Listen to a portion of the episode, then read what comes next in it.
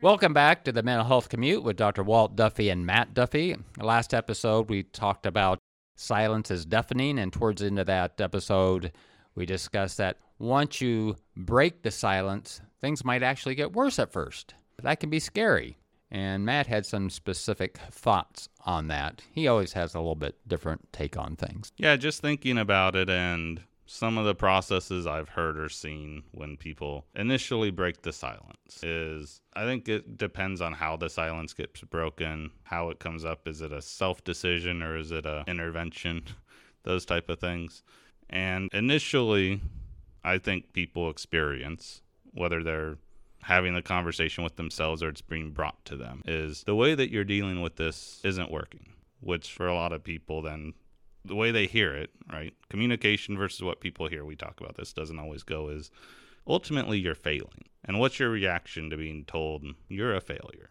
My own initial reaction, if I'm told my failure, one of two things usually. Either you want to retreat, right? Go crawl under a rock, or sometimes you want to come out and fight and say, and prove that the other person's wrong. Or not even fight, but just go prove them wrong. For example, I was born with flat feet and I was told I'd never run. So I became a distance runner.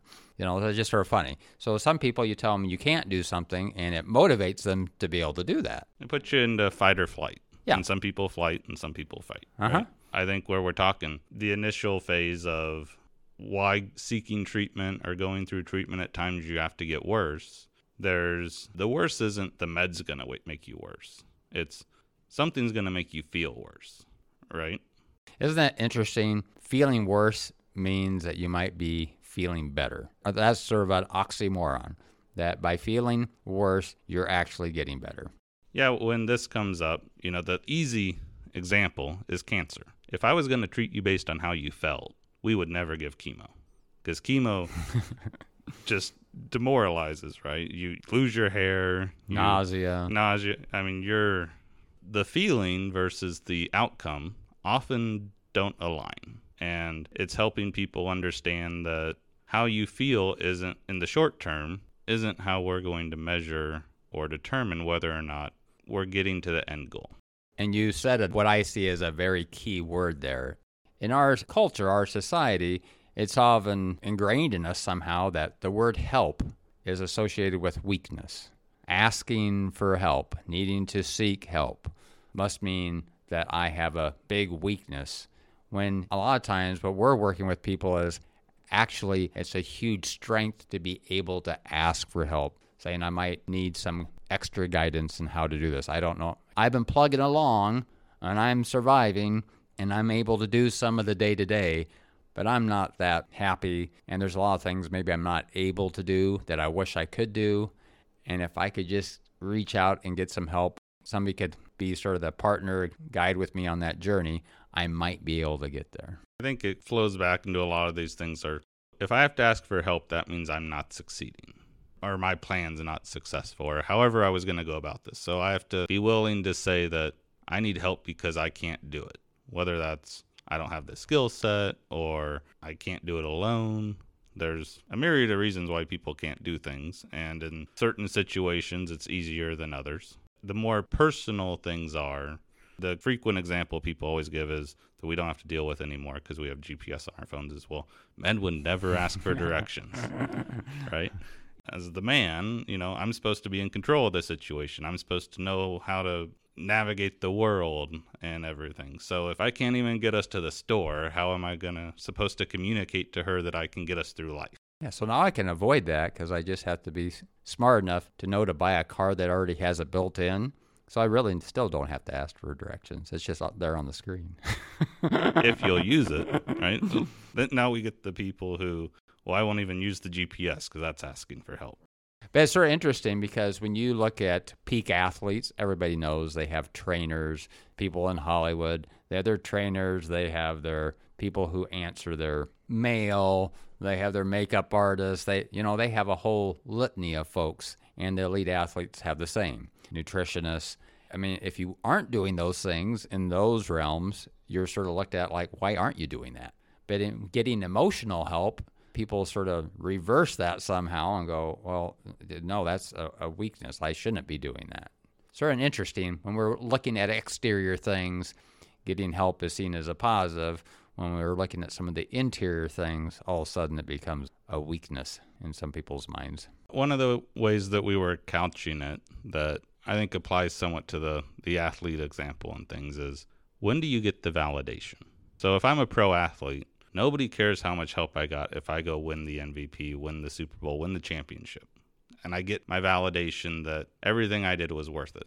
But I think a lot of times in the emotional and other realms, it's where'd I get the validation? Going back to the driving example, I'm lucky that I haven't been in this, but a scenario that I think pops up most through movies that I can pull from is the husband goes and asks for directions, gets back in the car, and the wife says, well, see if you just would listen to me. So I don't get any validation that what I did was correct. I just get more negative feedback. If I'm going to get negative feedback either way, maybe no feedback or no positive affirmation, then why would I ever go ask for help? Because it's not changing my experience. Right. The validation's an interesting one, and that sort of jumps back to one of the previous episodes where we talked about the valedictorian of the class who gave his speech, and, you know, he worked so hard to become valedictorian, and for 16 seconds, he felt great when he received that, and that 17th second, he goes, well, I've worked for all this, and now it's it's over. Oh, I gave up all these other things. Everybody's different in seeking validation, but most people need some ongoing validation, winning the MVP one time and then never getting any validation after that isn't going to lead to a really happy, successful life for most people. It's sort of getting, how do I get some of that ongoing feedback of validation? Yeah, it's the, what have you done for me lately? If you haven't won the MVP lately, why would I give you validation? But on the player's end, it's, well, you haven't given me recognition lately, so you haven't done anything for me lately. So why is it that positive validation compared to negative comments is really a pretty weak reinforcer? If you look at it, I might say 7 really positive things to you over the course of 3 weeks a month. But then I also have 3 sort of biting comments, you know, for some reason. And I just bet that it's going to be 2 or 3 of those biting comments that just stick in your brain or in your craw, people say. And those 7 ones now are, yeah, I can't find, I can't even pull them up because your mind has just dismissed them. If I had to guess, because, I mean, this is what people have tried to figure out for years, right? They used to say sandwich method, give a positive if you're going to give a negative and then end it with a positive so that people feel like they're not only failing. And I think they've gone away from that because it didn't work, especially once people find out that that's what you're doing. Because everywhere publishes, hey, this is how you communicate. People go, oh, you don't really mean the positives anymore. Well, that's okay. If it's a peanut butter and jelly sandwich, if it's an anchovy sandwich, I'm not buying it. I think part of it is probably that there's been so much communication around how to deliver negatives that people disbelieve the positives now. And a lot of people are uncomfortable receiving positive comments out of the blue, right? There's an assumption that there's something behind them. You're going to ask me for something later. Motive to why you're giving me positive other than just to give me positive. And the other one is that I think if I give a negative, that's a problem. And if I'm never told that I resolved the problem, then I'm just assuming that that problem is persistent. So if I'm given a negative feedback at work, if I feel like I fixed it, but no one ever comes and says, oh yeah, you resolved the issue, then I perceive everyone else is continuing to tell me that it's a problem. If you grow up, and this gets back to some of, this happened when around the time when you were being raised, all the participation trophies, never use red ink on the papers. Then you never learned to deal as you're growing up with any negative comments, reinforcements, losing. You know, I remember growing up, that was just, yeah, we had red marks, you know, teacher would write. I mean, there'd be positive comments on the paper too. Of course, your mind's eye is driven to the red marks, but it wasn't made to make you feel bad. It's just a way you could improve. Or if you didn't get a ribbon during some event and somebody else did, you know, that was okay. And so you learned it to deal with, you know, not winning every time, not having the best paper, making mistakes. And you know what? The teacher still showed up the next day and wasn't yelling at you, wasn't treating you any differently. The people you were on the team with weren't treating you any differently. So you learned, for most of us, that life has good and bad, right? and you don't always win, but you need to be able to learn to deal with difficult times, because we're all going to have difficult times. You know what pops into my brain talking about all that is, I was talking to Mom not too long ago about how to raise kids. I'm like, oh, you guys might have done a successful job, so give me some pointers. And she said what's really was difficult for her to realize is people remember the things that happen out of the ordinary. So she said, you know, if you raise a family in a positive environment, the kids mostly remember the negatives. But if kids are raised in negative environments, they remember the positives. They stick out more. They stick out more. Yeah. The one time my father took me for ice cream is a real vivid memory. I really did try to get that in one time. I wonder if part of it might be that for our generation, we were so oversaturated with positive that positive was just supposed to be the normal. No, you always get a trophy no matter what you do. You never get the red. So now the negatives are so loud and the positives are just seen as normal that we don't get the balance. Right? You're supposed to be at the middle, and the positives outweigh the negatives because they're equal loudness on the opposite spectrum. But if we've taken away the impact of the positive by saying, no, that should just be normal, then the negative really speaks so much louder that it's harder to balance back. But as a parent, I thought it was so interesting when you guys, I'll say you guys because we had three sons, still have three sons. When any of you encountered something negative, difficult, your mom and I thought it was really important that you all go through that we didn't solve it for you. And maybe it wasn't always the correct way to do it, but just going through that experience was extremely valuable for each of you. Sometimes was difficult for us on different levels because you guys were not happy at home during those times. But you learn how to deal with those types of situations. I was trying to go more general population when you were making the comments about everything. So let's talk about the population base. I know that that's where you wanted to go. So when we talk about that, what's really interesting to me, and this talks about how resilient some people are versus others. We don't have a magic wand to say, if you go through this experience, you'll come out and not have issues, and somebody else will go through that same experience and they will have issues. We're getting there. People are looking at genes but there's always going to be an interplay of somebody's gene and their environment, right? That's for most things. That's going to happen. Some people go through a lot of trauma in their life, and they're able to come out on the other end of that and lead very successful lives and not have that define them. Other people go through the similar traumas, and it just becomes so ingrained as part of them and such a negative experience, it's very difficult for them to hear the positives. Both people are defined by it, but one person turns it into a positive for their life, and they use it as a motivation, where the other person, it just suffocates them. Right? I would say that's a good way to put that. Yes. It's not necessarily that people aren't affected. Mm-hmm. It's how do they deal with what is affecting them.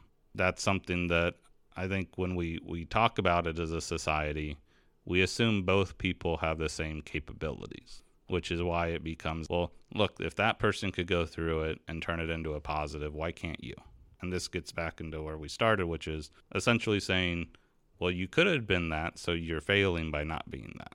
And this is internal communication of purposeful or not, a certain segment of the population that's not, their genetics aren't designed to operate the same way, constantly being compared to something that they can't be and just being told over and over, why can't you be successful?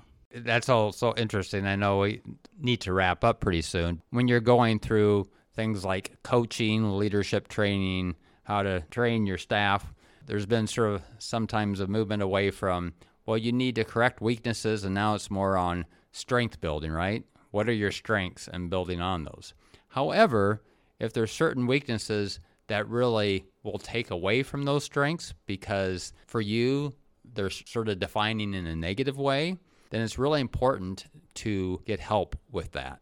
How can you turn that into a positive, or at least turn it into it's not bringing you down?